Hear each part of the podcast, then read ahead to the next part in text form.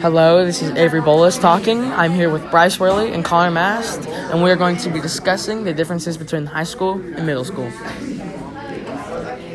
So pretty much as soon as you get into high school, you'll notice that teachers are just a lot more laid back with the rules and they will let you carry your phone on you instead of in middle school teachers would pretty much flip out when they saw you on your phone. But high school also it gives you a lot more freedom, but with the freedom it comes a lot more responsibility.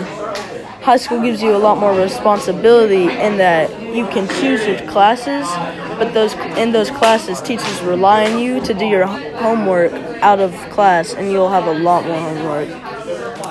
High school courses are a lot more challenging than middle school courses, and those courses are usually only a semester long compared to middle schools being full year. And in high school, you can choose to take a 7 a.m. and get out at 2, and you have a lot longer classes than in middle school. And in those longer classes, you can carry like everything you need on you in your backpack, and you won't have to go to your locker in between classes. When in middle school, you would have to go to your locker in between classes on a regular basis. And with those classes being 30 minutes longer than they usually were, one can get hungry, right? So after first period, high school offers biscuits and milk if you want.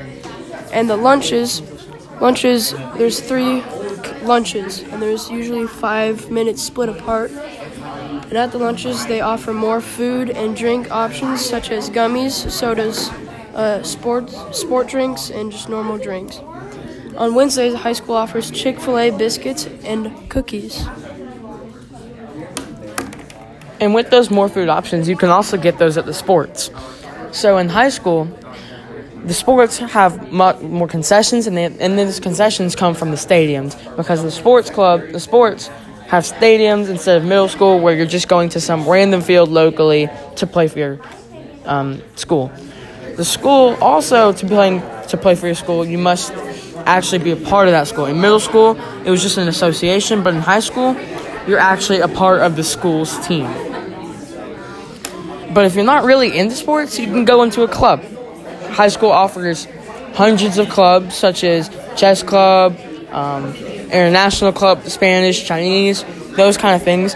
But in middle school, you really only had like a math and chess club. There wasn't really many things to suit your needs.